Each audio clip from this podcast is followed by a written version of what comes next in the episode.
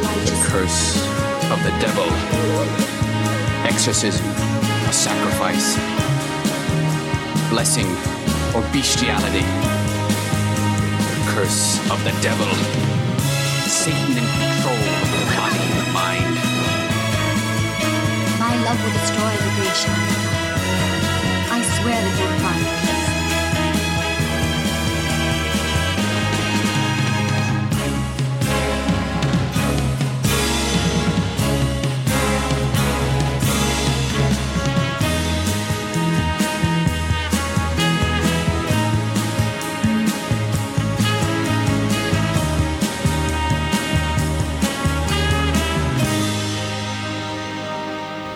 Hello, everyone, and welcome back to the Naschycast. My name is Rod Barnett, and along with me, as usual, is.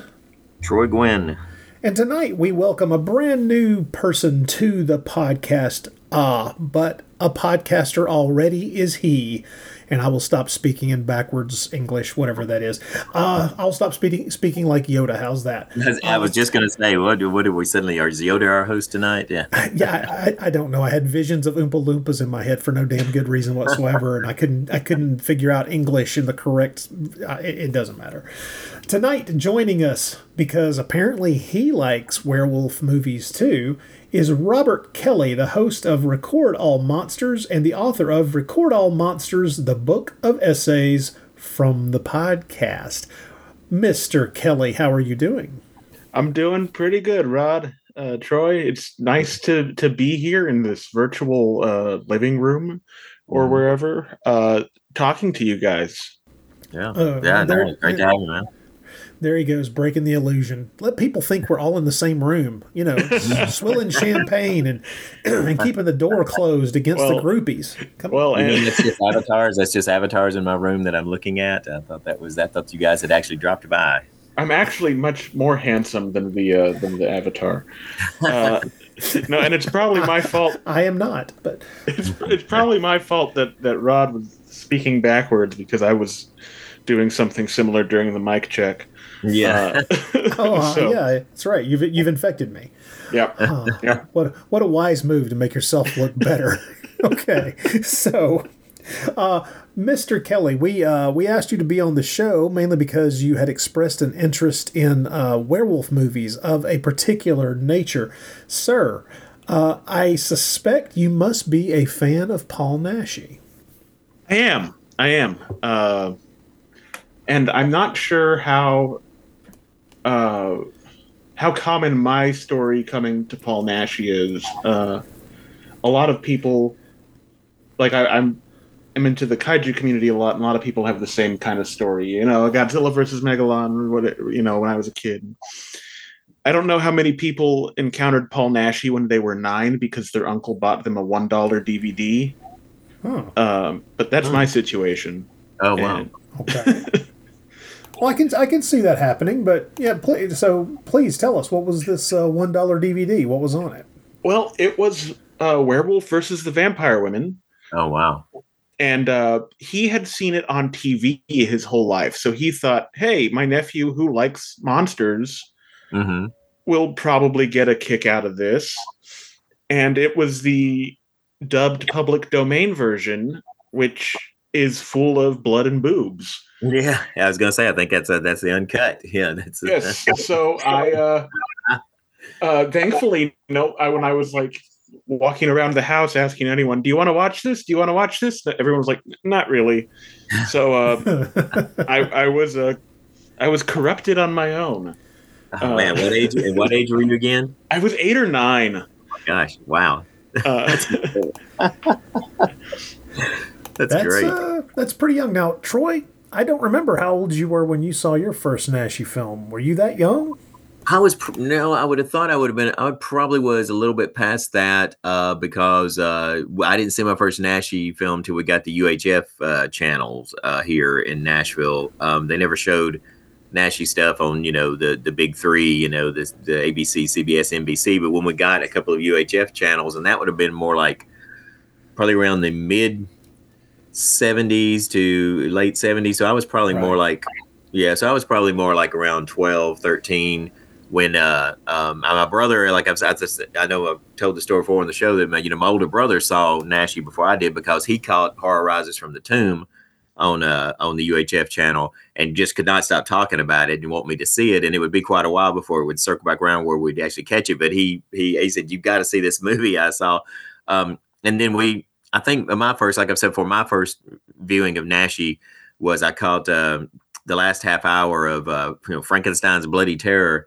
Um, um, it was on it was on a Saturday morning, and they would, they would always show double features uh, on Saturday mornings on the on uh, channel 17, the UHF channel, and uh, I think I was I saw that oh, it was a Frankenstein movie I've never seen before. You know that caught my eye, and it was coming on right before Godzilla versus the Smog Monster. So I was gearing up, you know, uh, to watch Godzilla versus Smog Monster, and managed to catch the very end of this movie and noticed that I never saw any Frankenstein monster, but I sure saw. But what I did see was two werewolves and a couple of vampires, and so I was I was sold, you know. And of course, it it took several more years before I, you know, I I put the piece, you know, kind of put it all together as to oh, this Paul Naschy is actually somebody of significance in horror movies. But I, you know, over the years after that, we would see you know, me and my brother would see his him pop up. We'd say, "Oh, is that guy?" Because they'd show House of Psychotic Women popped up on TV once, and a couple other things. Count Dracula's Great Love would show up, and and so we began to recognize him as an actor. Have you know? But you know, a lot of, as with most people, it takes a few years before you you have to kind of go on that journey. And we'll hear about yours, Robert, about uh, how uh, you know how how uh, uh, that film led to uh, uh, to further Naschy viewing, further Naschy involvement there. Well, yeah, I was about to say, Robert, at what? Uh, so, how many times uh, and how surreptitiously did you rewatch that particular DVD? So that was that was one. After I watched it the first time, I was like, "Oh, I'm getting away with something." And even even before the the first, you know, not the first kill, but in the woods with the the girl over the credits, right? Even before that, it felt so different from like I'd I'd just watched all the Universal movies as a kid. I'd seen a couple of Hammer movies at that point, which had scared the hell out of me. Uh, but the uh, this felt off already, like as it was starting with the autopsy. First of all, it was just like this is just the beginning of Frankenstein meets the Wolfman, but something's weird Something's yeah. different. Yeah. So I would watch it pretty much anytime I was I was at home by myself a lot, but like both my parents worked and I the youngest kids, so my, my three older sisters were always in like various extracurriculars. And so my grandparents lived with us, but they would, you know, check in, check out. So it would be like, oh, I'm gonna be home by myself more or less for the next three hours. Might as well pop this in and. you so like it was like having that certain magazine and in, in you know in the bottom of your your drawers or something you know like hidden there that you you know drag out and it's like that. Almost, but not quite because for again for most of the movie, if my my mm. grandma poked her head into the yeah. TV room or whatever, there wasn't anything she was going to be unhappy about seeing. Yeah, you know. But you know, if on the I don't think I don't know if it ever happened that she came in and was like, "Oh my god, uh, what are you watching?" well, I she didn't. So she didn't happen to look in and see like you know the the famous you know uh, throat meat uh, throat meat uh, scene there. With, uh, no, no, I don't think I don't think I ever got caught with this one. And again, like someone would poke their head in, and it was just like you know, three people sitting around in the woods talking about, oh, well, hmm. maybe the tomb's over here. You know? Yeah.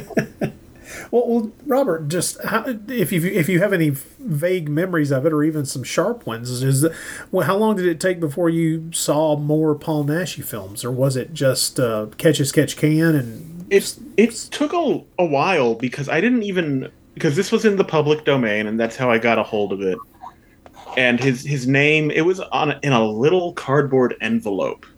the DVD was in a cardboard envelope. I remember those. I remember some of those would come like that. Yeah. Yeah, and it it just had like someone put this together in like Microsoft Word art with like a werewolf and a vampire, and they wrote werewolf versus vampire woman. so and but his name was at the top in like drippy blood letters, Paul Naschy. Mhm. And so I recognize the name, and of course it's all over the credits. And I uh so I would look for it in other things because again, I hadn't really encountered any Euro horror at this point, and I didn't really know what it was. It was just this one-off weird werewolf movie for maybe even a decade. Mhm. And then uh what really happened actually was the uh the Shout Factory Blu-ray set came out, you know, almost what 15 years later and I, it like unlocked something in my brain Oh wow.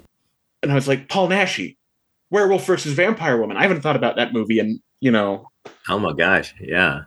and I bought it right away as soon as I saw it we used to have this wonderful bookstore in town that was part of a chain called Hastings Yep. Mhm.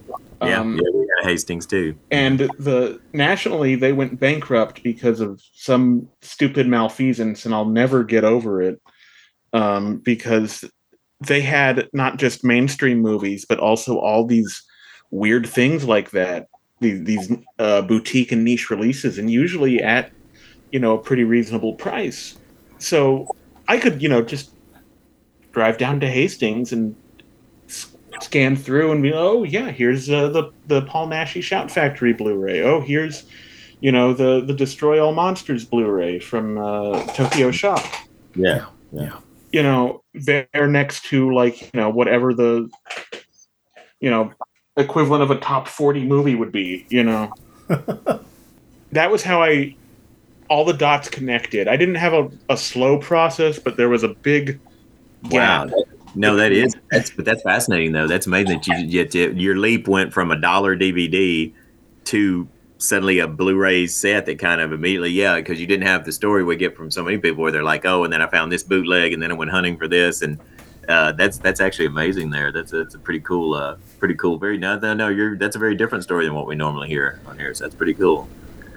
Well, at this point, I'm assuming you've seen a number of more Paul Naschy films. Um, i yeah Yeah, my question would be, um, well, what's your what's your current favorite? I mean, what which which of the films that you've seen do you uh, do you gravitate toward more than the others? well werewolf versus the vampire woman of course is going to be my you know it's it's my north star it's the one that started everything Uh-huh.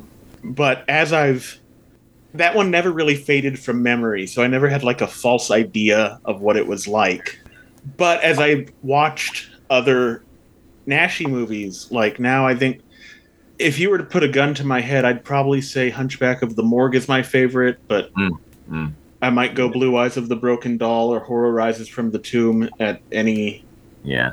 given point. Like it just depends on uh, when you catch me. hmm hmm I understand that. I understand that. Those are some. Those are some. Some. Some real winners you just uh, just mentioned there. Those are all strong, strong films. Well, I mean, you, you seem to have uh, flowered in your love for Naschy at about the right time, which is, uh, of Yeah. course, as soon as it's right in front of you and you can just grab it like it's off of a, you grab it like it's off a buffet table. It's like, give me everything that you have, and you don't Pretty have much. to. You, you didn't have to suffer through the the things that Troy and I and so many other people had to suffer through, which is the the never ending quest for bootlegs and and variant versions and all the hunting and scraping and finding and searching and entered uh, you've entered the the Naschy fandom at uh, at a time in which the the pickings are copious. You can just stick your hands into a great big pile. The uh, I think I may have uh, lost count of the number of Naschy films that are now available here in the states on Blu-ray, and that is a good thing. I want them to keep coming, keep coming, keep coming. I mean, currently we're all waiting for Mondo Macabro to get uh, Doctor Jekyll and the and the Wolfman out into Yes. everybody's hands.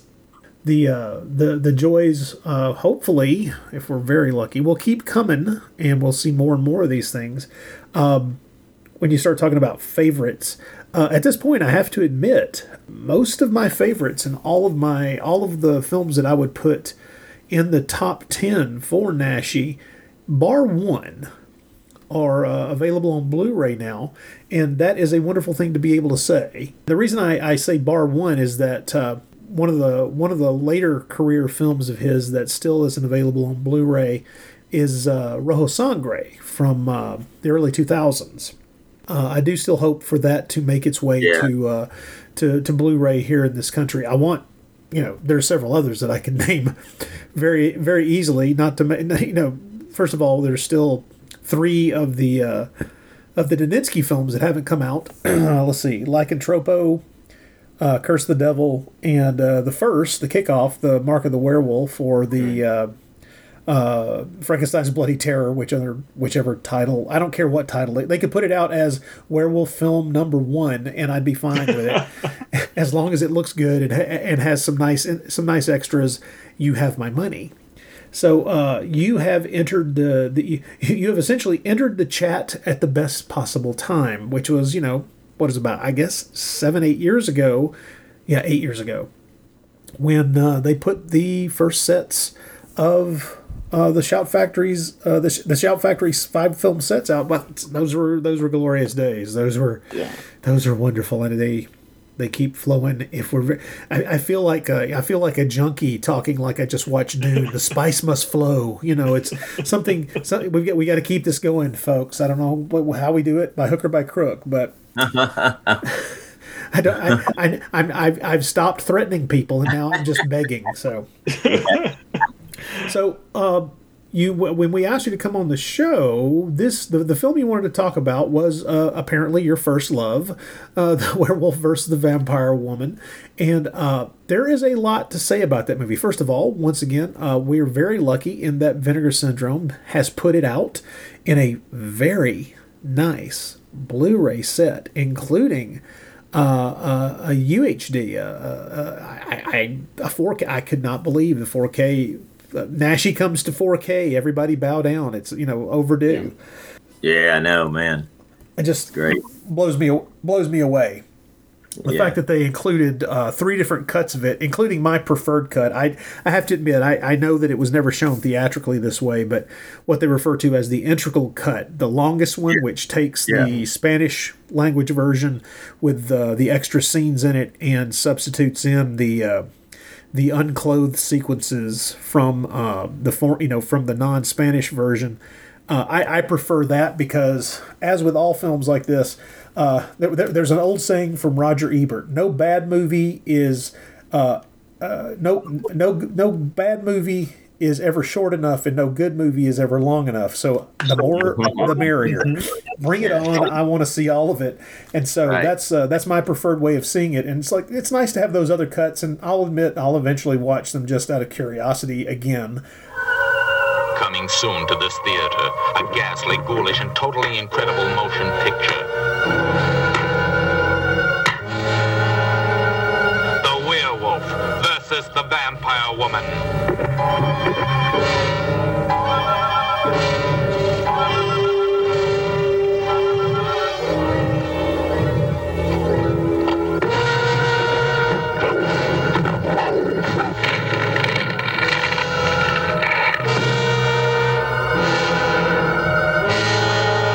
This is Wandesa, queen of the vampires and Satan's favorite mistress.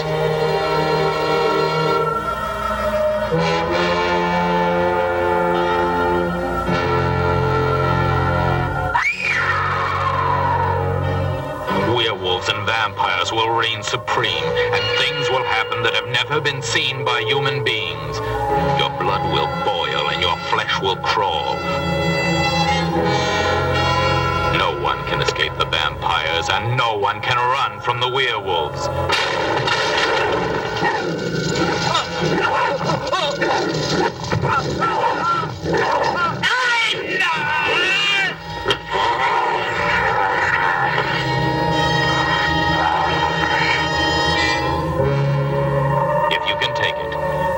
sensational fight to the finish ever filmed. See the werewolf versus the vampire woman. Yes, it's on Blu-ray now, and that was Yes. the big one. The, the, it took forever for some reason for this one to make it to Blu-ray, and uh, was a real surprise when the announcement came because it just came out of nowhere, and suddenly they're they're telling us it's coming out, and we're stunned. So Troy, I, I we, you and I were joking a few weeks ago about how this is our opportunity to finally pull the plastic off of our Blu-rays, uh, uh, and Yeah. so uh, just j- Troy, just uh, uh, my reaction was uh, one of great joy to be able to watch this film again, and what I'm going to assume is probably as good a, as good looking a presentation as we're likely to ever see. Yeah, and I I just would wonder, I just wondered uh, whether uh, whether you liked the film still, or if you were disappointed, or yeah, no, I, I thoroughly thoroughly enjoyed it. I mean, it was it was great because it had been a while. You know, it did it. It was and it came. You know, Yeah. just uh, once I'd seen it in it. Uh, I can't remember. I don't know. I don't know if I had watched it since since we did. Well, yeah, I don't know if I'd watched it since we did our, our episode on it. That might have been the last time that I had seen it. So, uh, um, so yeah, it was great to to see it again. Now I've not even had a chance to watch the uh, version you're talking about, Rod. I plan to. You know, I, I watched the the the uh, you know the standard, I guess standard uncut, you know, cut English or dub or whatever uh, English or uncut, and then I uh, uh, not gotten around to uh, to watching the integral cut as they call it. And certainly, yeah, I will. I'm I'm actually kind of right now is just going through the extras. I watched the interview with Sergio, and I'm, I'm going to be really looking forward to doing the rewatch of the uh, the documentary. Which uh, Robert, have you gotten to see that yet? The uh, I, I haven't gotten to watch it yet. The Oh. the night I the night this uh, this Blu-ray arrived, uh, I told my wife we're canceling any plans we have. mhm. Uh, we're watching this movie, and I felt like it was a bridge too far to say, okay, now we're gonna watch this feature-length documentary. uh, yeah, yeah, yeah. I understand. But that's uh, yeah, that's something that's on my list. Well, it's it's a fantastic documentary. It really Uh, is. Very it, good. It really is exceptional, and of course, adding that to the package was just a brilliant move on Vinegar Syndrome's part, and shows uh, well the whole package just shows the the great care and concern that they they take with most of the, I mean most everything that they they tackle, and it's it's an exceptional package, and I'm really glad it's out there. But uh, I wanted to say, um, in case Robert, I'm not sure if you're aware of this, but there's a uh, first of all, Troy, I also don't think that I have rewatched this particular film until now, and I think the gap was probably years in length. Um, I'm not sure if it was. I, I think I may have watched it once since we covered it for the show because we covered this the first year of the podcast. And Troy, I don't want to. I don't want to make you feel any grayer than you are, but that was four, that was 14 years ago now. So Yeah, no, it's amazing. yeah, yeah, it's amazing. I'm starting to I'm starting to feel like it's time for the the podcast has reached an age where it's having to uh, you know like comb hair over its bald spot, and so I think that uh, I'm beginning to fear that uh, man. Some things, some things go on too long, but the, uh, the the the watching of it this time, watching the uh, watching the Spanish cut and watching it with subtitles, uh, gave me the opportunity to realize something that I had completely forgotten. Um, Robert, I don't know if you're aware of this, but uh, one of the more amusing things that has ever happened on the podcast uh, uh, was when we covered this film the first time. We were covering it by watching the English language version of it, not the, the not a subtitle version, but the one with the English language dub. And uh, Troy, I don't. Uh, you say you watched the English language dub out of the out of this set? You know, I said that, but uh, now that I'm thinking about it, I think it might have been the subtitle version that I watched uh, so far of the. Yeah, I believe it was. Okay, well, did you notice that that that that the most famous moment, at least for those for those looking for humor, uh, Yeah. is is of course very different in the Spanish language cut. It is. Um, yeah. One of the Yeah. amazing moments, one of the amazing moments in uh, the English language dub is uh, something that we both made fun of, but Troy riffed so hard in our uh, in our initial podcast about this film that it, it kind of became legend and actually did become a, a, a footnote in a book about Spanish horror films, Yeah. uh, written by written by a friend of ours, and uh, the whole thing revolves around uh, the the tr- the trip down to town that Pierre uh, takes uh, Gaby Fuchs's character on. And uh, let's just say the dialogue in that scene in the English cut gets way out of control to the point where you start to realize that Pierre is certifiably insane. And uh, but the, the the the funny thing to me is I was watching it in the Spanish cut, and it had been so long since I watched the movie that I'm watching that. That scene comes up, and I'm kind of sitting there all all geared up. It's like, yeah, all right, and and the scene goes on, and it's and, and Pierre remains relatively sane. There's nothing crazy in the Spanish version. All the dialogue in Spanish is just normal. I mean, he's not a crazy person. He's not babbling about, you know, not cutting her hair and all kinds of idiotic garbage. It's so- non sequitur, just bizarre stream of consciousness stuff that he does in the English. You know, yeah. So yeah, we we'd say like yeah that there needed to. We came up with the idea of the game show that there needed to be like a game show called Riding with Pierre. You know that uh, each week you have some famous person. Celebrity or artist or famous person from history uh, riding in the truck with Pierre while he gives his stream of consciousness ramble towards him, and and, and eventually it ends like who can make it, which which of the contestants can make it longest without throwing themselves out of the truck, you know, themselves, you know. So, but yet, but it, yeah, it makes you wonder.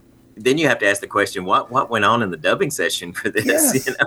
I mean, I- so- I what uh, in hell? What's going on? I I actually I, I re-listened to your episode uh, the other day about it, so that that is fresh in my mind. Uh, and again, I also I grew up watching the dub, uh, yeah, uh, and so I always wondered that. I thought he was just you know a nut. Uh, I one one of my areas uh, in in uh, record all monsters with the kaiju stuff is I, I kind of like to, I guess you could call me a dub apologist because I'm one of my big, you know, axes to grind is Hmm. film accessibility. hmm I'm I'm a defender. I don't think it's as good, of course. Uh, the the Raymond Burr Godzilla King of the Monsters. I defend the choice and the existence of that film. Oh, me too. Absolutely. I think I know where you're going, and I totally, yeah. and my my thought is in the spanish version we don't feel like she's in danger with pierre No, no, not Yeah, at all. right.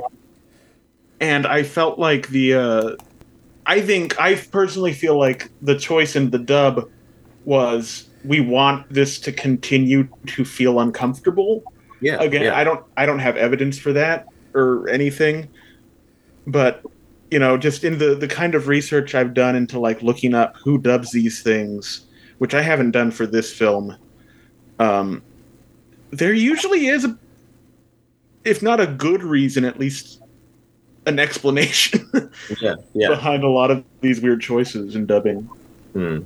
Yeah, it's not just that they were just found, you know, were trying to be silly with it, or that they were stoned or something. You know, I mean, it's like a lot, of, a lot of cases they're trying to do something creative with it, and you, you know, you're right, and and you're right. It's a good point that they might have been just trying to keep that feeling of unease going on there.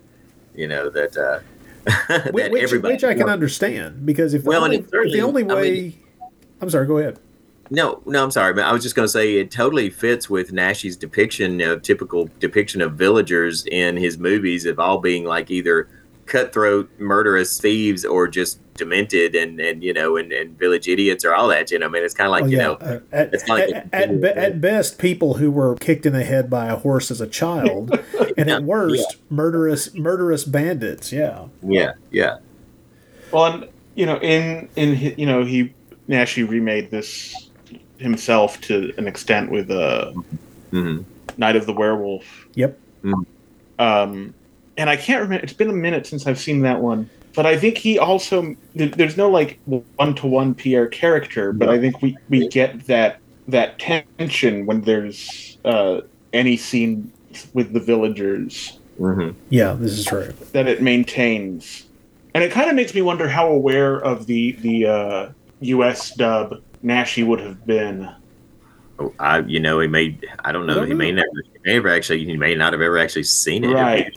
You know, Because like Right. that's a thing with I- Ishiro Honda with the Godzilla movies. I'm gonna bring up. I'm gonna tie this all into Godzilla. Don't worry. hey, hey, Uh, no, two, two of the three, or you know, two of the three of us will be on board with him. Uh, Ishiro Honda, you know, he when he was uh, editing the Godzilla films to play the Champion festivals in the late '70s, Yeah.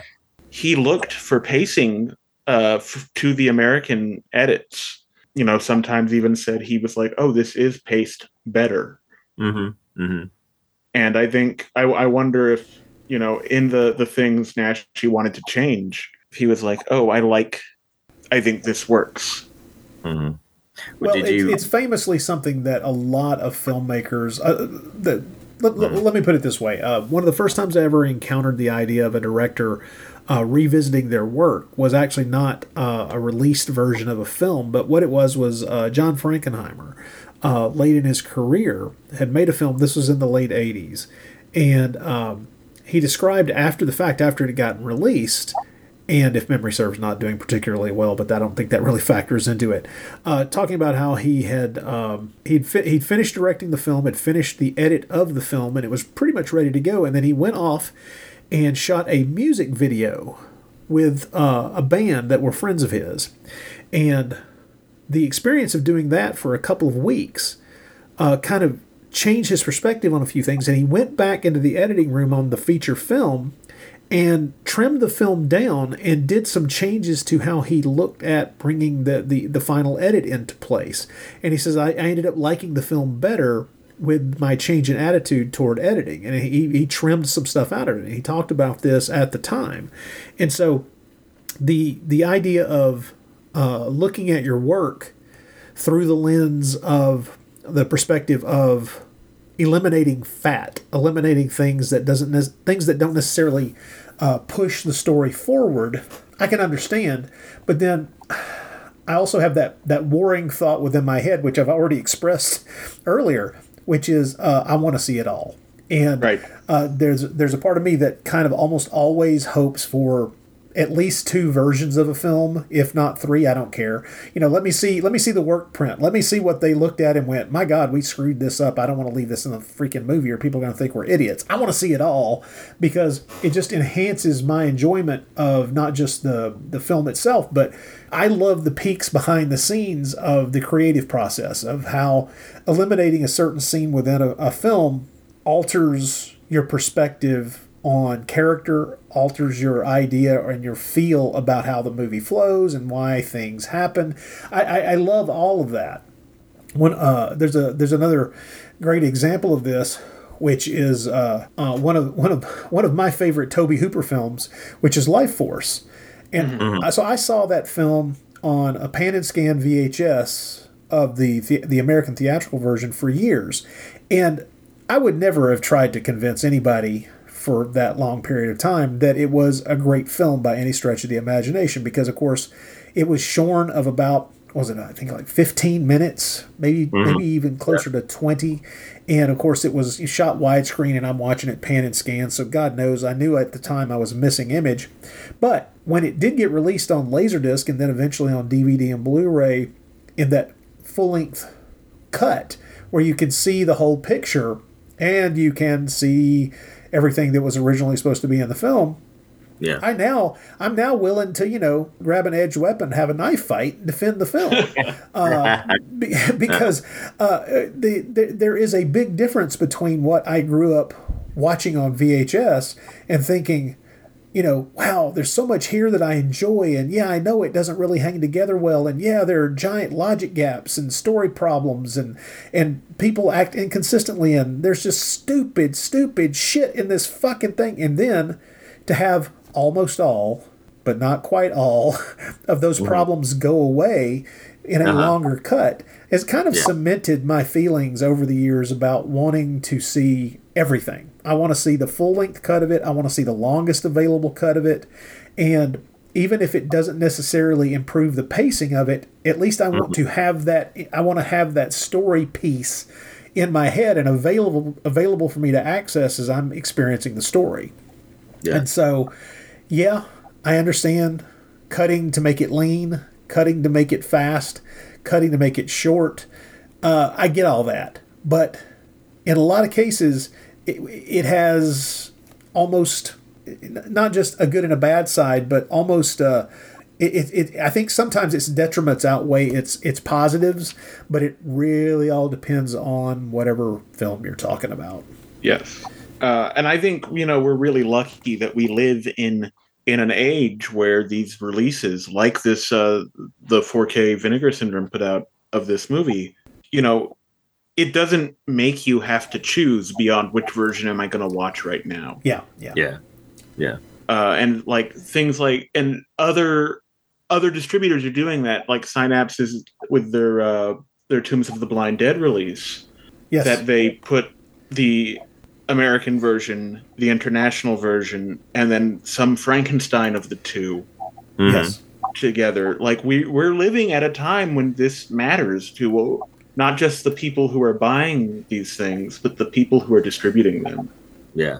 And of course, uh, one day we will get the full alternate Earth version of Tombs of the Blind Dead, where they just substitute in CGI apes for the entire Yes. thing, yes thereby completing my desire for the fabled Blind Dead Planet of the Apes crossover. So, i think that the trailer is on that disc it, well, the- it's it's the it's the open it's the it's Opening the credit, batshit crazy opening credits where yeah, and it's like all it's done is feed my desire to have something like that exist. It never will unless I suddenly become a billionaire and can fund it myself. But nevertheless, That's that that that would be incredible. I think uh, I I've told my wife this. I think nearly every movie can be improved with a monkey or two. Oh yes. That's, that's always been- yeah. do not tell John Hudson this, Troy. No. Hush. yeah. I don't need any more invisible chimp bullshit in my life. So. Ah, God damn. Anyway, sometimes sometimes I have to bring it up just as a defense. It's like a shield. Do not mention Yeah. this bullshit. Okay. well, but but how how would this movie have played out differently if Pierre was an intelligent chimp?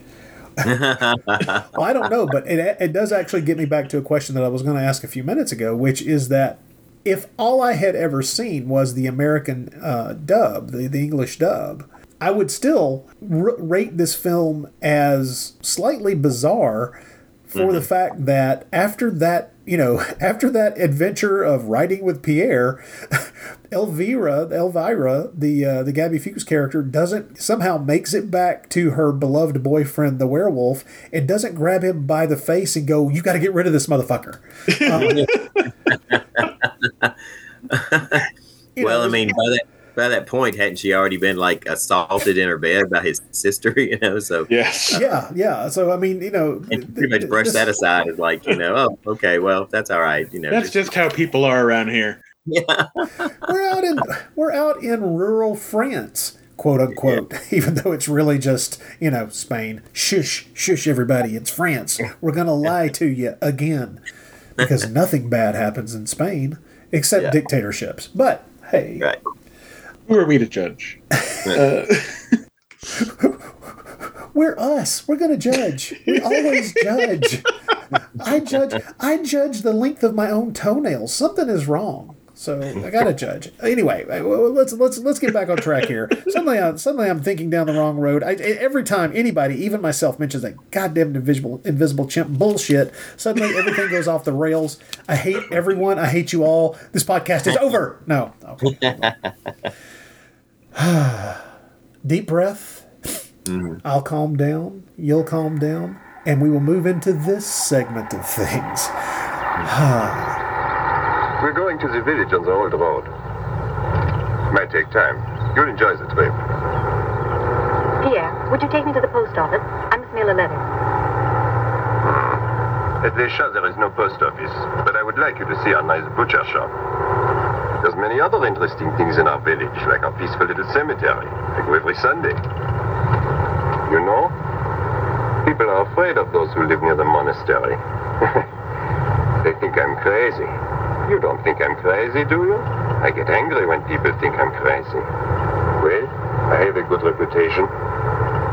I think all people should have a good reputation. Yes, I do. Did you hear about the woman? She was found murdered last night, near where you're living. Some say a werewolf tore open her throat. Even I have been under suspicion. No, I never killed anyone. No, no. People blab all the time. They say a lot of things about me. It is only lies they are spreading.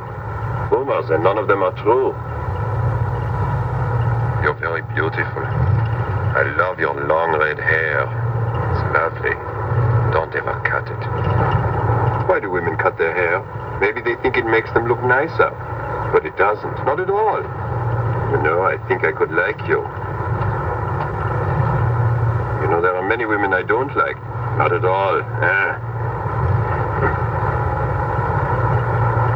Now, Robert, as the guest, I'm going to ask you this question because I kind of already know Troy's thoughts on this.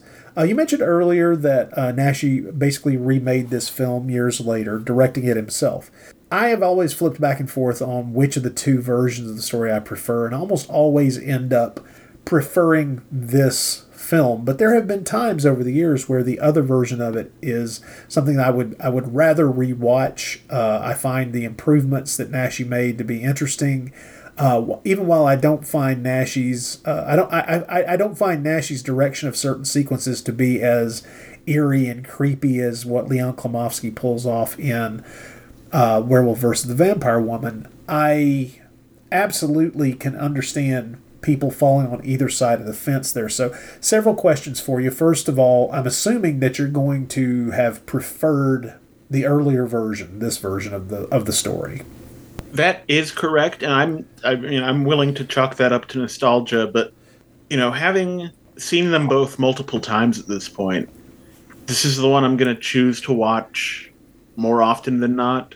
Okay. And I think uh, handles the general eeriness, the gothic, like he brings a touch of this gothicness to contemporary time Naschy is a much more, in terms of dramatic presentation, a much flatter director, but I think he does some of the horror, not horror, but the action sequences stronger than Klimovsky.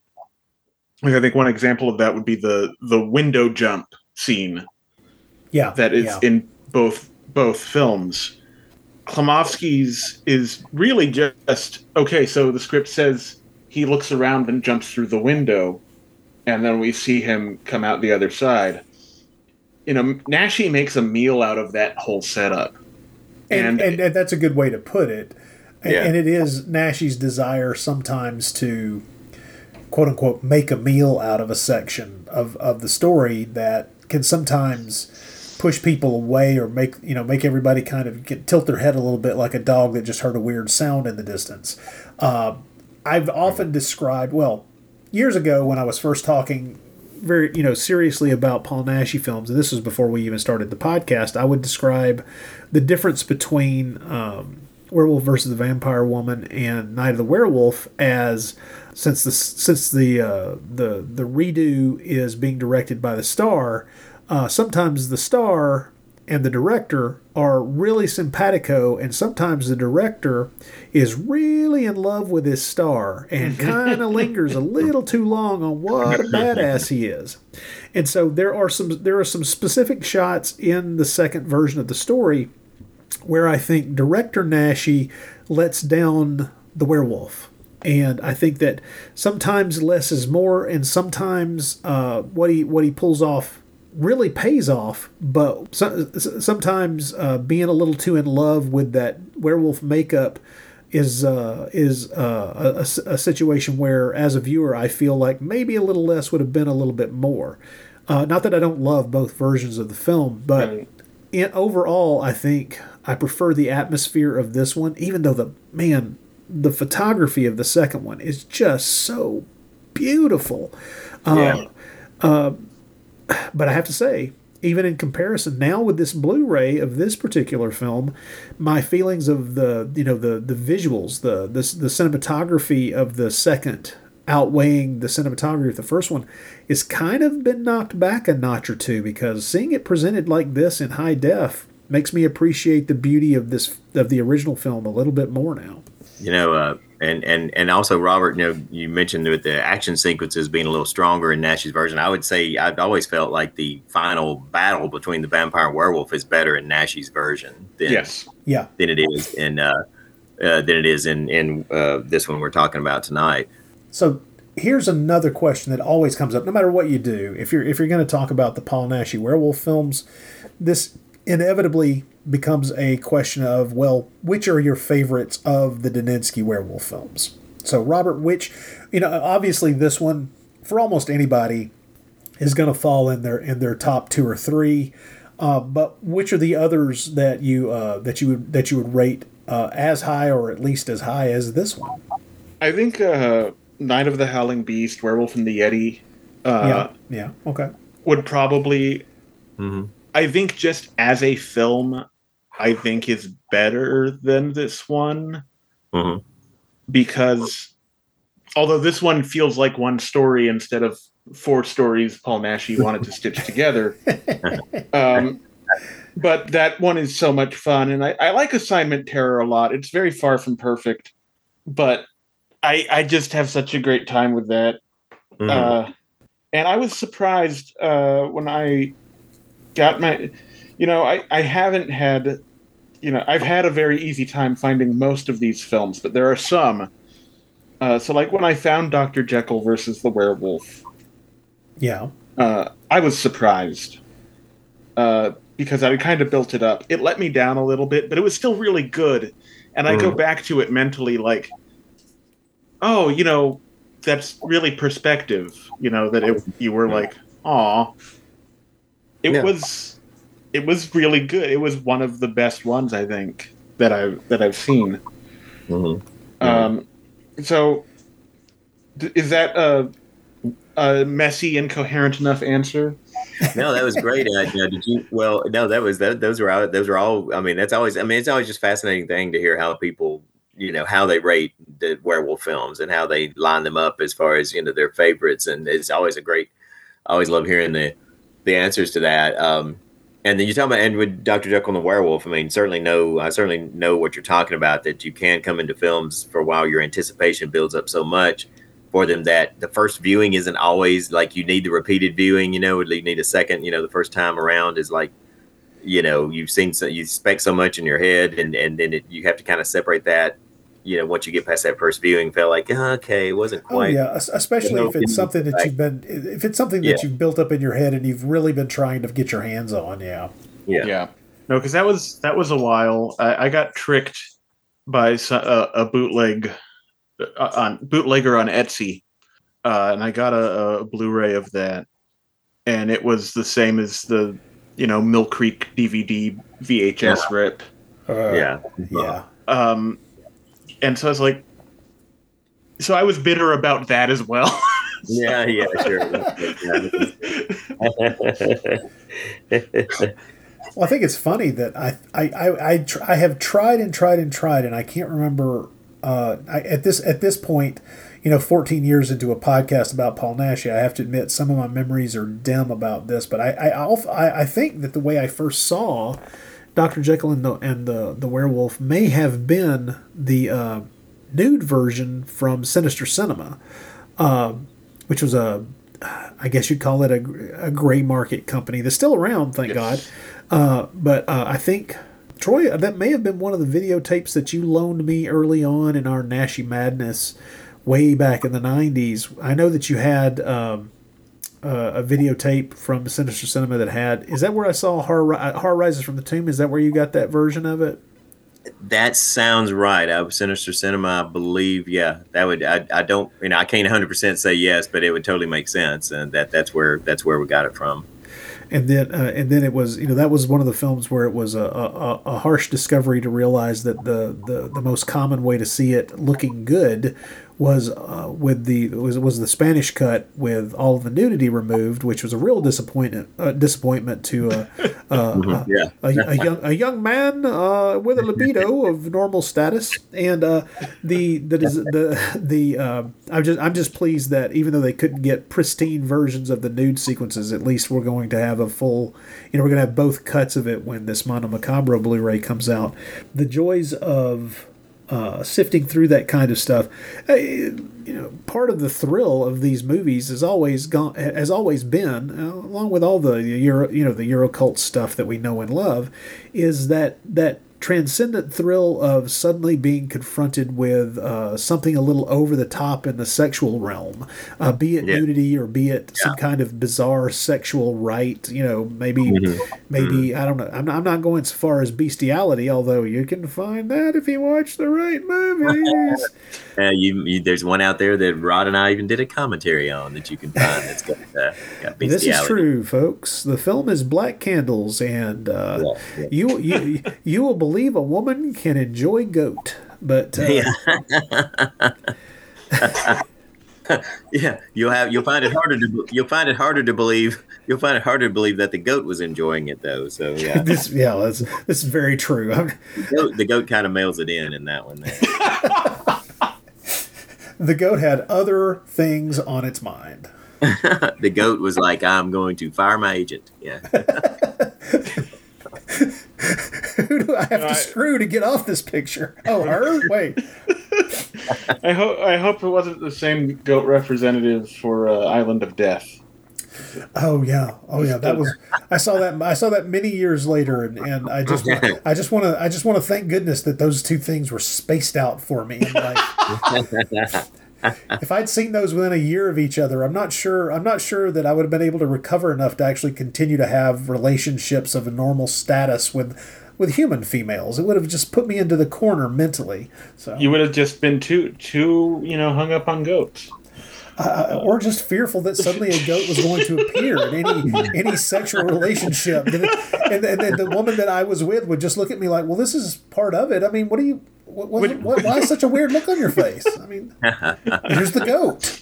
Here's the. go- Come on, it's is it the wrong color? Do you not like this color? I mean, you know. God.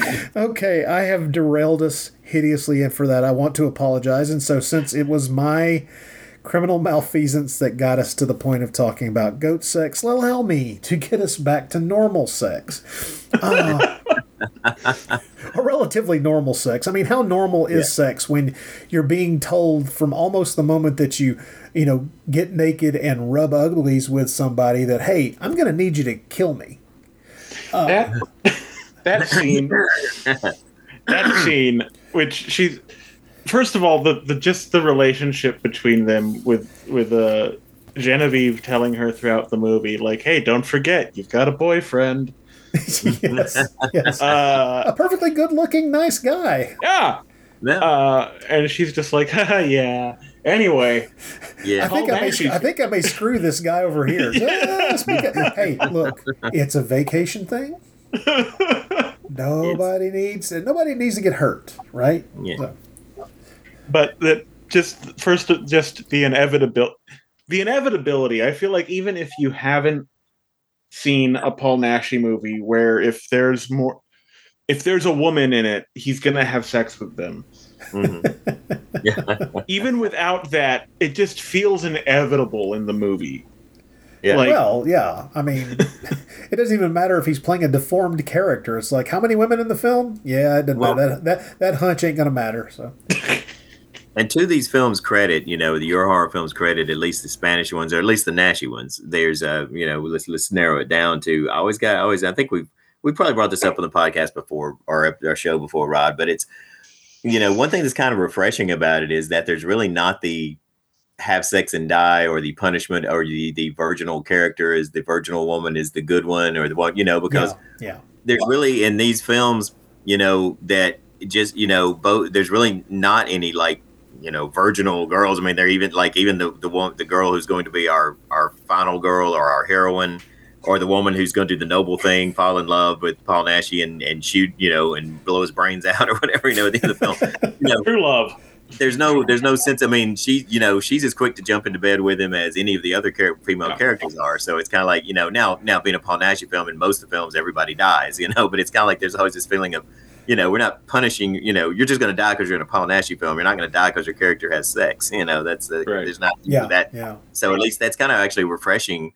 You know, when you come across that and realize that uh, that's not an aspect of these films. That's that's you know. Well, that is something that I think is it shows up less often in European horror films uh, than it does in American and sometimes even British films. American films, it's just rife. I mean, we've got that Puritan streak that that seems Yeah. to survive no matter what we do. That drives almost every uh, almost every American brain into the corner of you know have sex and be punished. But in European Yeah, we still we've still just barely stepped off the Mayflower in those terms, you know. so. yeah, I know. We've we've barely we've barely shed our pilgrim shackles, and still, Yeah. we, it's, it, but but the thing is that, that that's something that I find refreshing because. Uh, as crazy as this is going to sound when we're talking about a film involving werewolves and vampires, for God's sake, it's still it, it's refreshing to me to have stories in which people do what people do, which is Yeah. they have mm-hmm. sexual relationships with each other. And the mm. fact that they have sexual relationships does not mark them for death. Uh, mm. All all that it seems to do, and and this is this is the best way for this to play out. Sometimes putting yourself in a compromised situation by engaging in a sexual act or a sexual relationship is what gets you into danger, but it's not because you're doing something that's, you know, for lack of a better term, sinful that marks you for death. And Yeah. it's it, it, I, I enjoy the European film sensibility of that. Not that it doesn't occasionally show up there, because Oh, oh, yeah, it- sure. it's it's it's it's a nice, cheap, quick shortcut to get you to the uh, uh, to to get uh, salacious content in front of you, and then you know bring the bring the big knife or the or the axe into the room and let things fly, both limbs and you know blood. But it's it's always refreshing when, like you're pointing out, Troy, in a film like this, where well, no, man, this there's there's not a there there's not a, a, a, a an evil sexual vixen and uh, a virginal woman, cl- you know, clutching a, a crucifix close to her chest. No, no, they're just normal folks, people who you know have your standard adult style relationships, and uh, you know that's part of the story. It doesn't lead anybody anywhere by virtue of having you know loose morals or whatever you want to say, and and I prefer that kind of thing, and. Um, I, I am I'm glad to know I, I'm glad to note that over the past few years that kind of thing has fallen away from uh, from a lot of American horror filmmaking, and whether it is because there's a recognition within horror filmmakers that it it's such a cliche that we need to move away from it, or if it's just that the filmmakers themselves go, well, no, that's what audiences expect now. We can't do that, or they're just going to be staring at the screen going, well, when are you going to kill that character? right. Yeah, I think in general with European horror, it's not so taboo. Uh, the first thing when you were talking about it that came to my mind was uh, "Don't torture a duckling," Okay. because the the one of the the heroes of that film, one of the heroes, all but explicitly said to be a pedophile. Like. Yeah. Yeah. But you know and that is that is you know it is something that is you know not like celebrated. But she is uh you know she's still one of the heroes of the film. And her the whole film is about you know don't get so hung up about sexual morality. Because it leads be- to this. yes. And um so maybe that's a bad example but i think it, it's tip, kind of typical Mhm. of of the the attitude toward sexuality in these European horror movies. I think you're right. I think you're right. Uh, uh, I want to shift gears just a little bit here and take note of the fact that um, I'm not sure what I can't remember for the life of me if I ever really looked into exactly how this movie ended up in public domain here in the states and therefore became. Uh, much like Fury of the Wolf Man, fairly easy to get your hands on.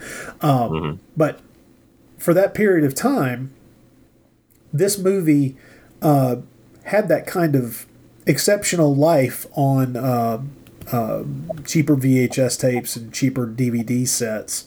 So it did kind of uh, filter out to a, a larger audience than it necessarily would have. But at the same time, this is the film werewolf versus the vampire woman is the film that made paul naschy an international star it's the it's the film that yeah. popped him pretty much worldwide and allowed him to have the incredible burst of filmmaking creativity that he had for the next five years uh, where he was often making five or six movies a year and writing uh, you know, writing three to four of them.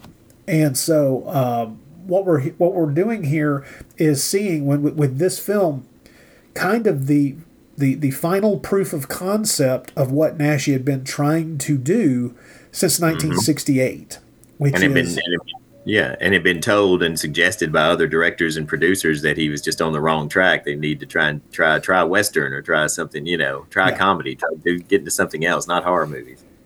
but he persisted, and damn if he didn't finally pull it off.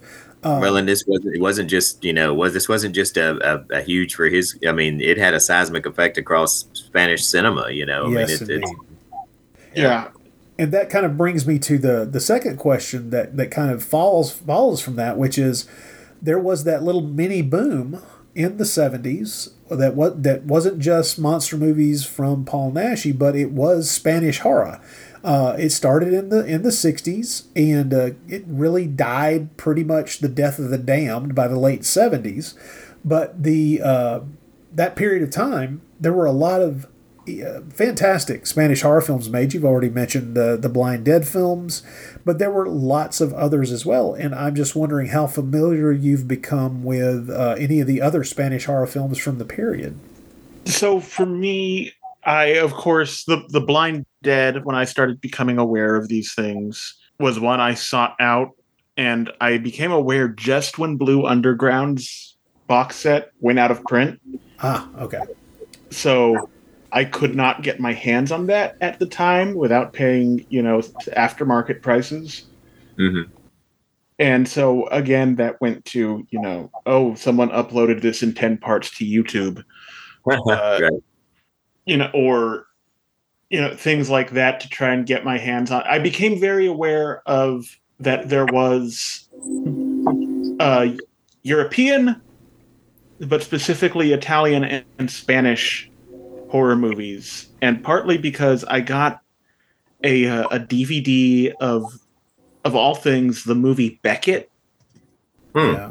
and it was from a, a very weird distributor, like uh, who didn't normally do that sort of, you know, kind of high class thing or whatever. Right. Yeah.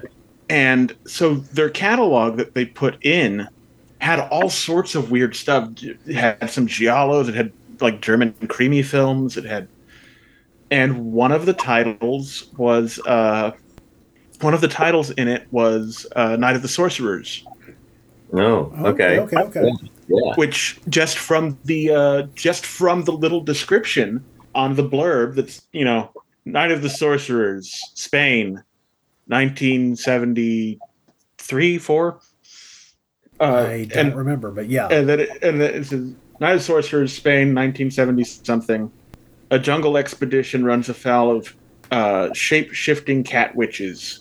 and I was like, well, I gotta see that. Oh, dear. yeah. and uh, you know, I I didn't get to for a long time, but just that kind of led me down this path of okay, so Spanish horror from this period is very different from Italian horror, which was much more available. I think that was around the time I saw Suspiria for the first time.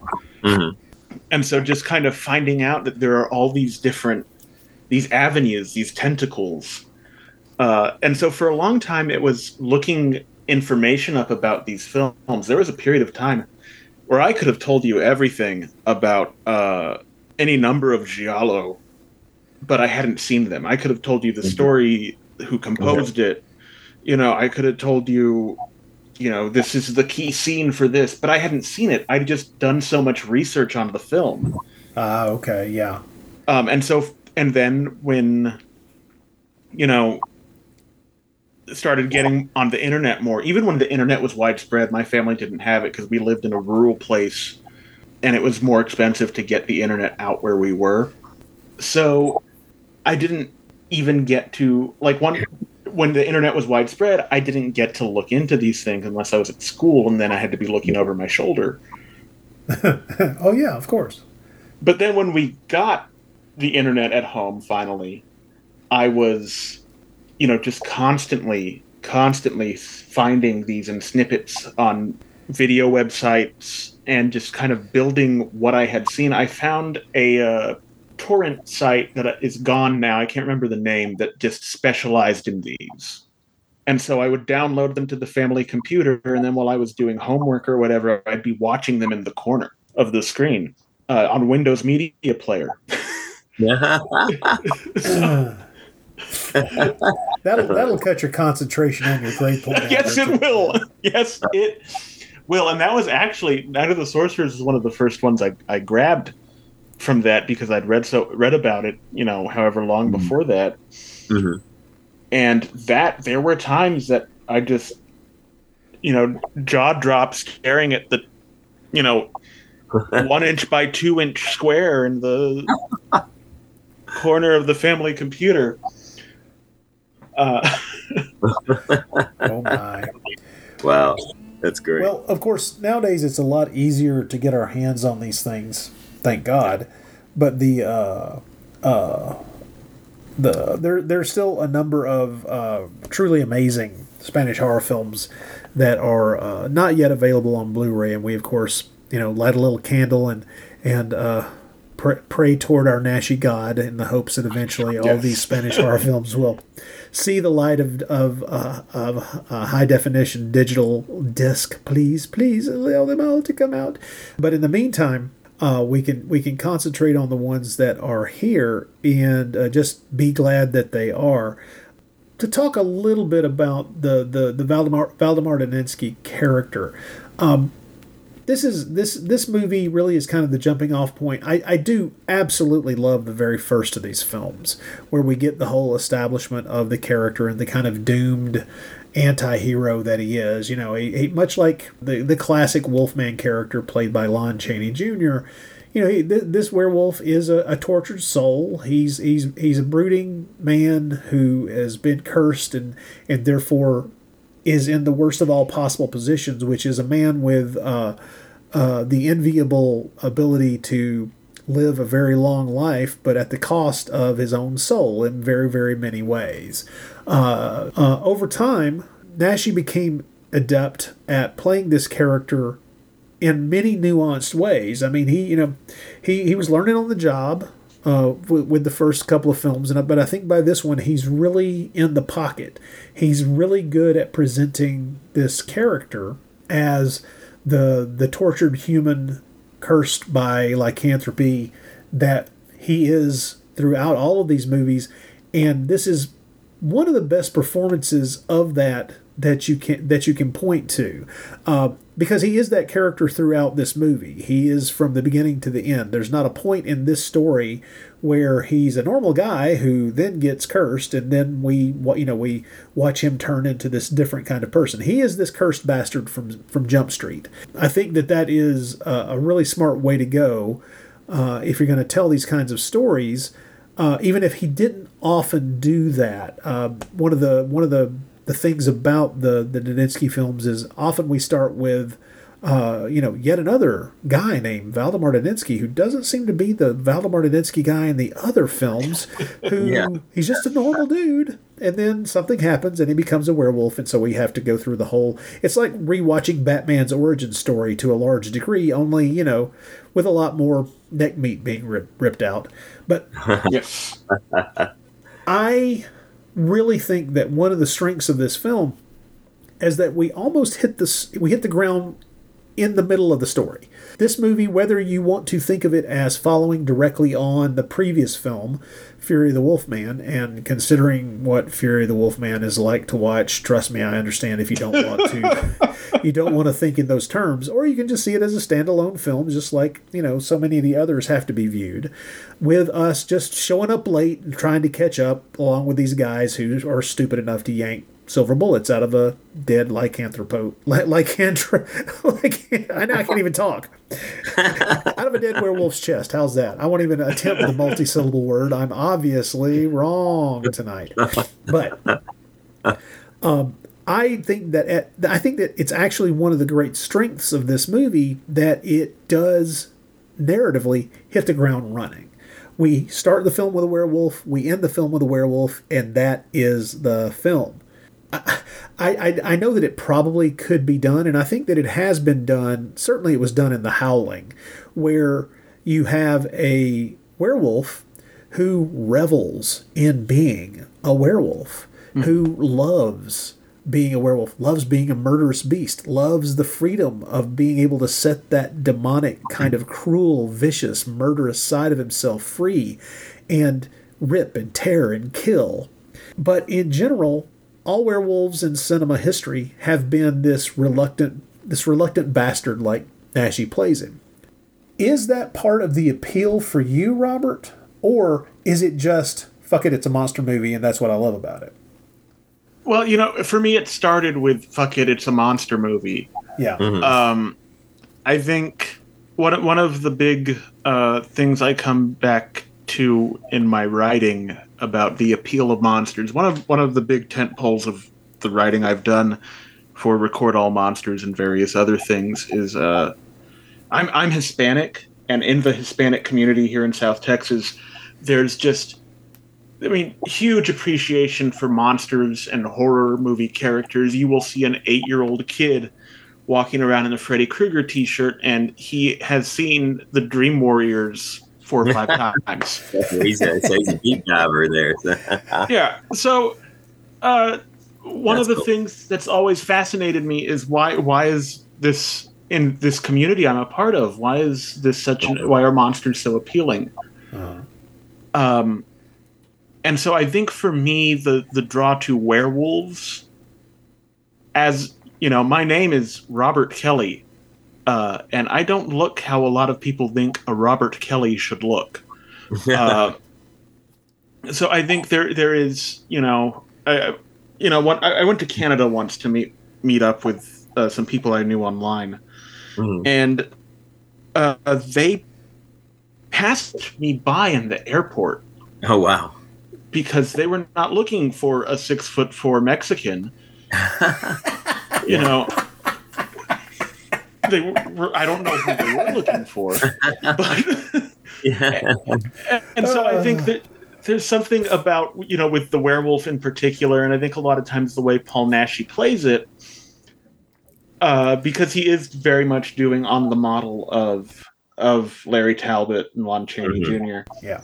That there is this this duality, this oh, and this awareness of the duality, and I think as I got older, that appealed to me. But I think as a kid, that that spoke to that that I didn't have the words for that or the understanding of what that was, but there was something in a werewolf, and especially in the werewolf in this movie being the hero. I mean, there's all sorts of loops that they have to go through to make it happen, but he's the hero and the monster at the same time. Yeah. And that was appealing to me in a lot of the same way the Showa Godzilla movies were when I was a kid.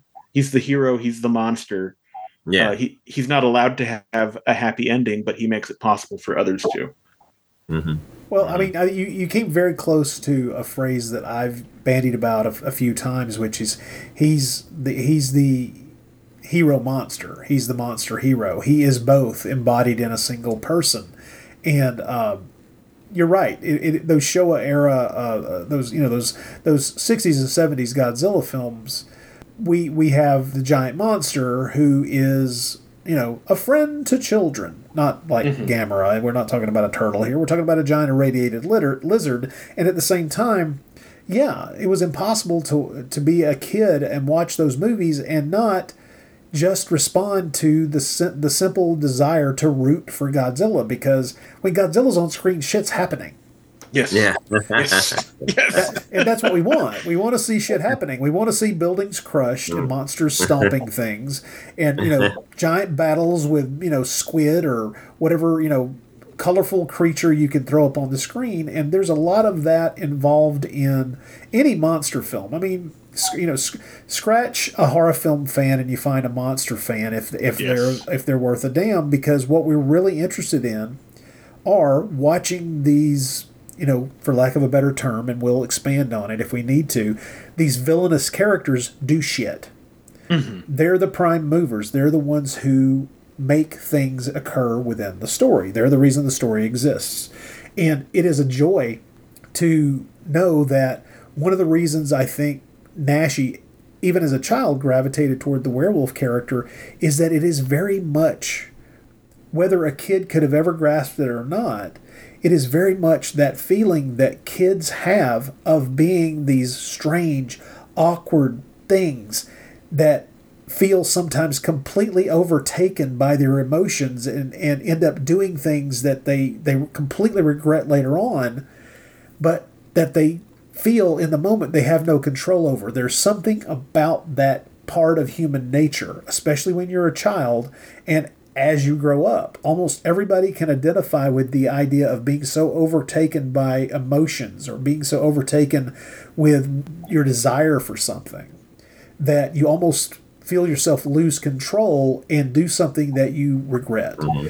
And so Yeah. these these creatures, the werewolf, unlike so many other monster creatures that you can think of, they are easy to see yourself in. In other words, it's not much of a stretch for an adolescent or a te- you know a, a teenage or a 20 year old boy to see themselves as this dual natured creature, uh, someone who honestly wants to be good but feels all of these horrendous urges pushing them to be, for lack of a better term, bad.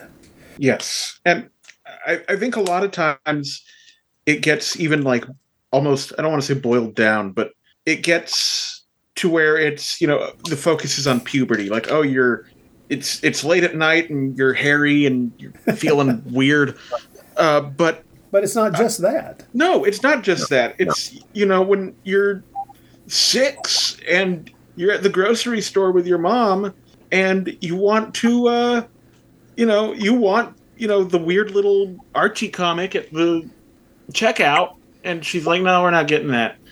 And so well you know it's kind of cold outside wearing a denim jacket it's got huge pockets you know like Well, I mean, what's really stopping me It's, it's it's not just that. It's that it's that, and I still have these thoughts going through my head in my fifties. I'll be in a store and think to myself, "Wow." It, it, there's a part of me that just wonders what it would look like if I just put my arm into that into that shelf and raked Yes. all those boxes of cereal off onto the floor. Just what would that look like? I'm never gonna do it. I'm not a psycho, but the thought is there.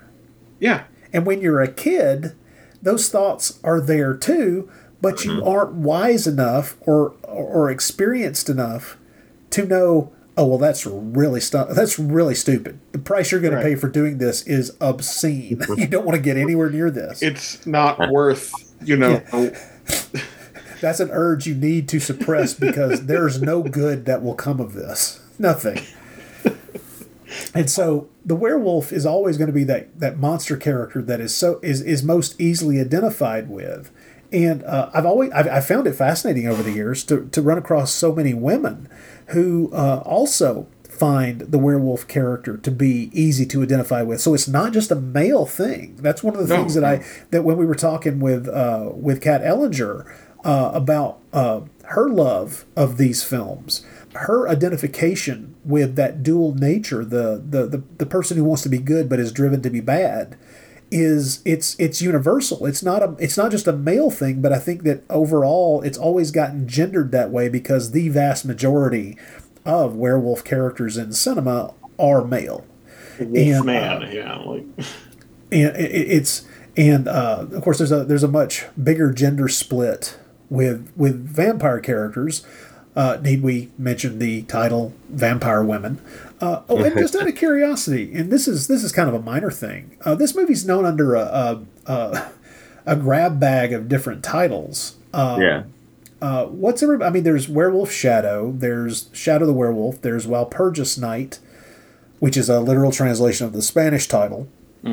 And then there's Werewolf versus the Vampire Woman.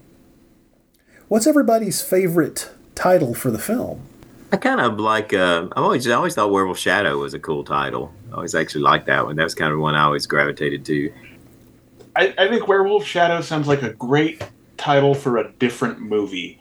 No, Uh, that's an interesting point. Yeah, I could say. Maybe maybe a giant kaiju werewolf casting a giant shadow. That would, but I, I I I think that's such a compelling title. Uh, I found it under not even Werewolf versus the Vampire Women, but or the werewolf versus vampire women as it was werewolf versus vampire woman like almost like they were yeah. superheroes I was That gonna say that's that sounds Oh, like a superhero title, like Yeah. yeah. vampire woman. werewolf versus vampire woman was how i the that you know cardboard dvd box had it and i like kind of the pulpy like down to brass tacks hmm nature of that i mean you don't get the actual fight until the very end of the film Yeah. Mm. but conceptually the entire movie is like this without them ever meeting until the end this Yeah. chess game between uh Right. D- Daninsky and Wandessa Yeah, great point. Yeah. uh so i i think it suits the film and it sounds like you know pulpy trash at the same time. And i don't know if and then you have the more intellectual title of you know walpurgis night which either goes oh that's a clever reference if you're a folklore nerd like me or uh the hell's a walpurgis yeah, right. When- well, which is how i first you know when i first heard that yeah, I thought it was. I mean, when I first saw it turn up that way in some of the bootleg listings, I thought it was some sort of odd uh, foreign word for uh, for werewolf. You know, I didn't realize. You know, it took me a long time to realize what it was actually.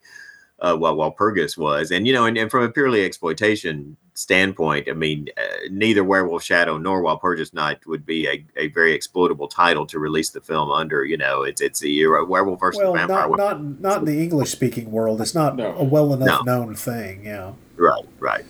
I have No, to I- admit that over time, I've I've I really like Walpurgis Night as a title to the point where I I've tried to will myself into thinking of the film under that title, but I just always revert back to vampire werewolf versus the vampire woman every time. Uh, there's just something. It, it's it's it's the it's the most descriptive title that I mean. It- It's it's like it, it's like werewolf versus the yeti. It's just it, it mm-hmm. tells it's it tells you it, it tells you what's in the fucking movie. So here here's here's the title. Here's what you're getting: a werewolf and a vampire woman. Anything beyond that is just gravy. Well, and I, I think it's funny that when we were setting this up, you know, in our chats, we we referred to this movie by all three of its different titles at different points. I think. Yeah. Yeah, I think. And yeah. I don't think any of us missed a beat. Like we just like No. it's interchangeable at this point. We know what Yeah. it is. Yeah, I mean, and it kind of is a film of multiple titles, and it's it may be the other than Werewolf versus the Yeti, which I struggle to not think of as Night of the Howling Beast because that's how I first saw it. Um, it's it's the one it's the one of his films that I do honestly automatically think of, you know, three or four different titles as soon as I'm thinking about the movie. Um, I, I don't I don't do that with uh, I don't do that with Hunchback of the Morgue. It's Hunchback of the Morgue. Um, well, there is one other. I'll admit that um, uh, I do sometimes think, although less so these days, of the title House of Psychotic Women when I think of Blue Eyes of the Broken Doll. But it, it's you know kind of you know 60-40 for the most part on those two titles. Uh, wh- wh- which is more exploitable? Well, I think things are obvious there. uh, uh, you could have just called it, you know, psychotic women, and it would have been just as exploitable. But anyway, the uh, the multiple titles. I don't want to say problem, but the multiple title thing with a lot of these these great you know Eurotrash films is often seen as a as as a, a detriment because you're almost having to to make people understand who are even who are even sometimes fans of these films in the first place which film you're talking about when you start going when you start going to market it. Uh, and it, it becomes that thing where uh, you have a, an absolutely amazing film from Paul Naschy that is simply not known in the English speaking world and you, you like Mondo Macabro had to do with uh, El Caminante and just invent a new title. The that that will tell people you know a, a, a kind of what's in the film. What you know we need a title that gives people an idea of what they're getting when they see this thing. So we, we're going to call it the devil incarnate which you know, good English title. If that film had ever gotten released over here, would have been a viable title to light up a marquee screen. Mm-hmm. But mm-hmm. Yeah. the which I, I sorry, little tangent here. That's kind of spoils the title. Kind of spoils the way the film is written, but I don't- also I- I don't Right. know. The, the, the I've, we've talked. Troy and I have talked about this. a Well, I mean, I mean that opening y- scene, the opening scene where you're you're viewing off in the distance Naschy's character walking toward the camera through campfire flames. It's a kind of a you know you need to be paying you know if, you if that kind of tells you the deal right there. It's like uh, come Yeah. on, we're giving you the visual. I and the the other thing I wanted to bring up is that I, I want to thank Mondo Macabro for doing the the cover art on that one and the way they did, because that's one of the ones I I don't feel like I need to, uh, you know, like cover my Blu-ray shelf when my niece comes over. Yeah, some of those some of those Mondo Macabro covers have been a little. Yeah, Yeah, yeah. As much as I may appreciate it, it is a uh, it is a drape a cloth over the stack kind of thing. Yeah.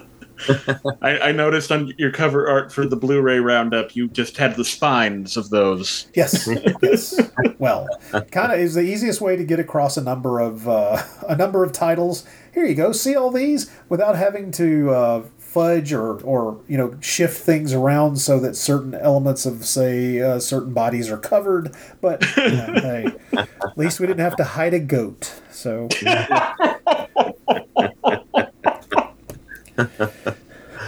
Oh man.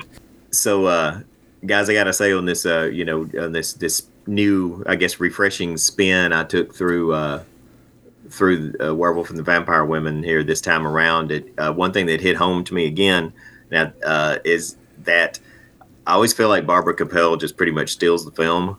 Yeah. oh yeah, I just love her in this film. You know, I just think that uh, uh, she really, uh, you know, sorry, Gaby Fuchs, but I really feel like she just kind of undermines or overshadows Gab- Gaby Fuchs. Uh, and they're both very, you know, both beautiful women. It's not that. It's just I feel like her character and the way she plays it is she's so lively, and I mean, I feel like she brings a great energy to the movie. Well, she's Um, she's an energetic and interesting character. Yes. Yeah. uh, both before and after she's vampirized. So Yeah. i- i- and it's it, she seems to in those sequences when she's a vampire, she seems to be just having a ball. She's just Yeah. very happy to be the undead. and it's such a contrast to uh, you know Naschy's character, who's just miserable. Yeah. Uh, and then when she's a vampire, she's the same person she was before. Yeah, yeah, And I I love that. I I remember even when I was you know nine years old watching this for the first time or whatever, wondering why wasn't she cast as the lead? yeah. I know what you I mean. mean, come It's just- on. When you when you've got Patty Shepard in the lead, I'm not going to argue. Well, I I mean uh, I mean and Gaby Fuchs. Oh, you mean for Gaby Fuchs? Well, okay, oh, yeah, I'm yeah. sorry. I'm sorry. When, No, you, when no. you say when you say lead, I'm already thinking of the Oh no, Patty woman. Patty Shepard, I think was like I, I think I wanted to to marry her when I saw that. yeah, yeah, no kidding. Um, Yes, marry. That that's the, we'll use that word. Well, I was eight, so the two concepts were were uh, tied together. Ah, Yeah. Uh, There you go.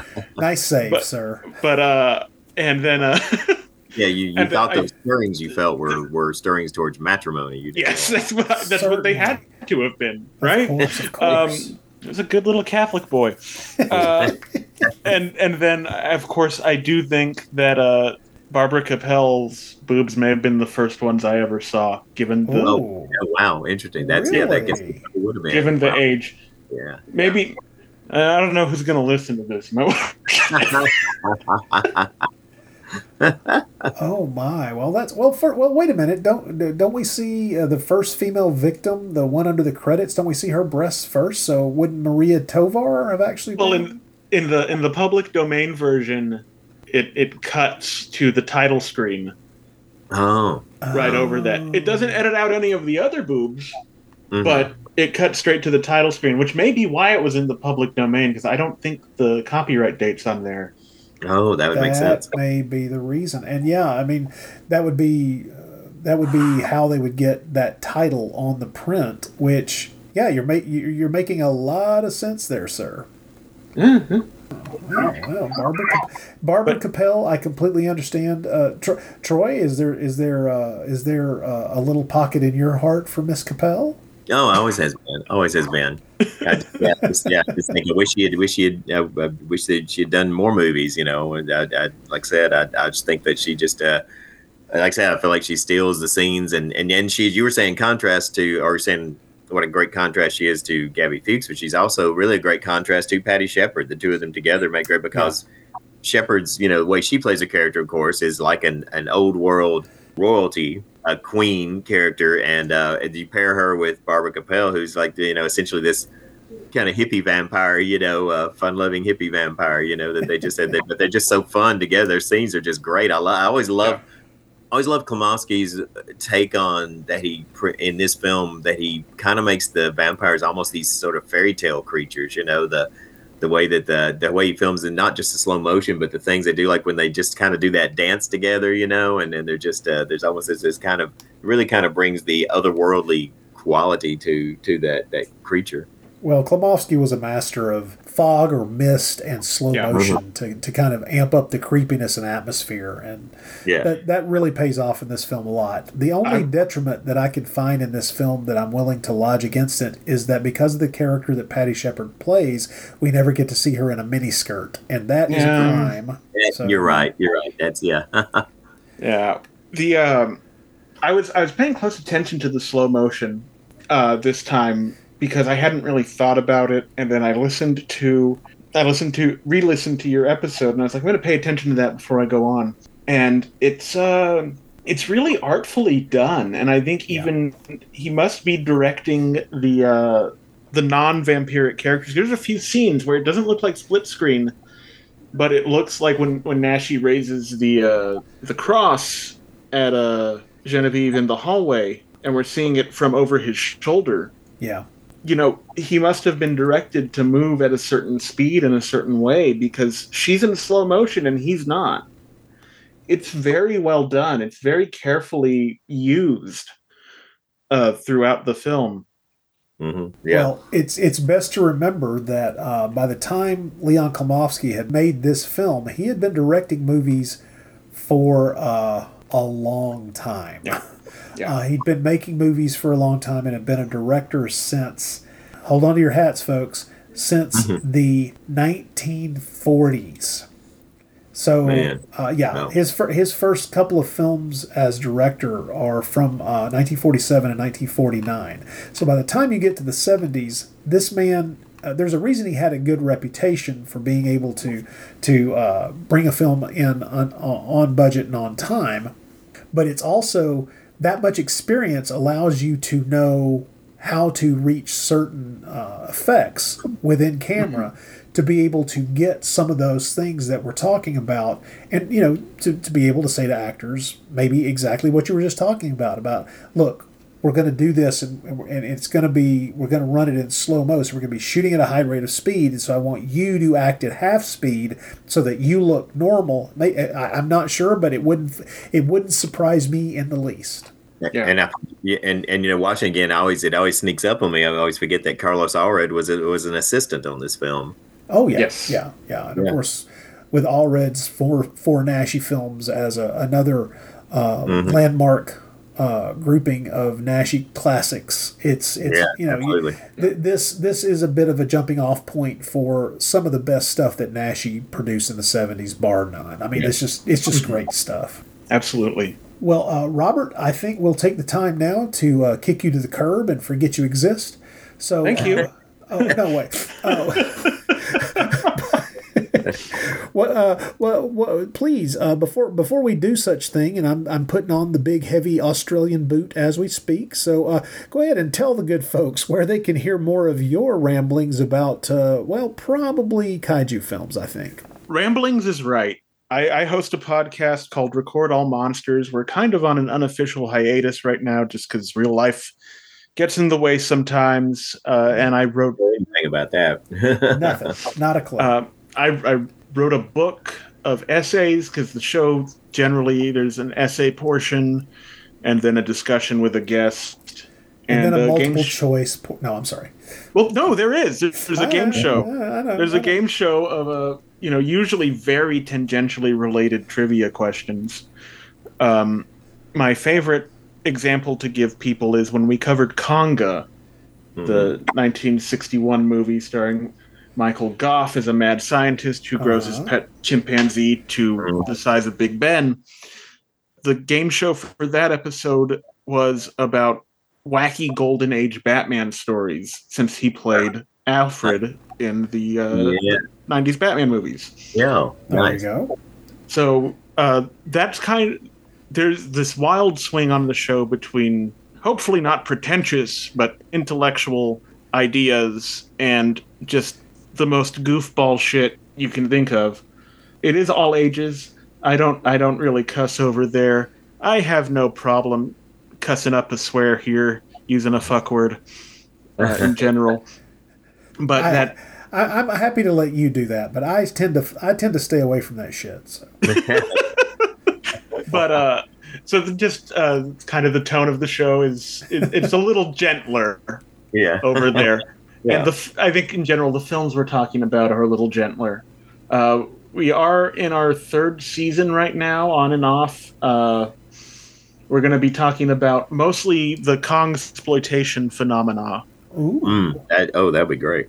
uh, yeah, Good so I stuff. have a dis- I, I published the essay portion of our uh, King Kong 76 episode on Substack, and the uh, conversation we had with our guest Nathaniel Smith, who did the actually did our cover art for the book and for the podcast itself. Uh, I'm going to be putting that up at some point when I'm done editing it, which I'm just kind of doing when I remember to. Yeah. yeah. ah, editing the curse of all podcasts. Yes. So now where your so now where can your book be found? Or, My book right now is only on Amazon, or if you see me, I usually have a couple of copies in my bag okay. uh, that I will gladly hurl at you in exchange for ten dollars. and is it the same title as the show? Is it? Is it? Yeah, well, the uh, the the book has the somewhat baroque title "Record All Monsters: The Book of the Essays from the Podcast." I wanted to call it the book of the essays of, from the podcast of the same name, and then in parentheses under that, "Record All Monsters." Um, but I was talked out of that by friends. Uh, Well, friends- friends don't let sane, friends- yeah. yeah, yes. friends, yeah. friends don't let friends give their books bad titles. So yeah. yes. I don't. I still don't think it's a bad title, but you know. No, no, no. No, it's, it's it's just a confusing one and one that will would, would definitely uh, be a head scratcher for anyone coming I- to it I- cold. Well, I it's would one think- that takes, yeah, it takes you so think- long to read it. You know, it takes you so long to read it that that the by the time you finish reading it, you don't even realize you've already shelled out the money and hit you know hit send. You know, on that. Well, and yeah, and the book it's uh you know, it's a it's a it's almost coffee table book sized mostly because I was having a hell of a time formatting it and it looked good like that on the page. So, yeah, it's 42 essays about giant monster movies as well as the game shows question and answers Oh, that cool. were on This- those episodes. wow, that sounds awesome. Sounds very cool. And it has a, uh pull quote from our mutual friend Derek of Oh, yeah. Monster Kid Radio. Nice. he he was a big help on it. I'm going to shout him out for that very reason. Yeah, he he was a big help on some of the just even the encouragement of getting that out. Well, Robert, once again, want to thank you for coming on the show. Yeah, Uh, man. I, uh, I I held back this little bit little bit of, uh, of of commentary. I just would like to say that uh, unlike the uh, tagline or one of three taglines that are on the American poster for this film, this is not a movie that I think you should see with someone you hate. Grab someone you love instead. the blood does flow like vintage wine, but the neck meat helps you sop it up. Robert, thank you very much for uh, being here, talking to us about Paul Naschy and particularly this film. And uh, Troy, thank you Yes. for being here once again, suffering through the madness that is uh, Zoom calls. and uh, I will say uh, goodbye, and I'll have you two say goodbye as well. Bye bye, everyone. Bye bye. Adios. Perfect. Adios. Why have I never thought of that? Jesus Christ. Okay.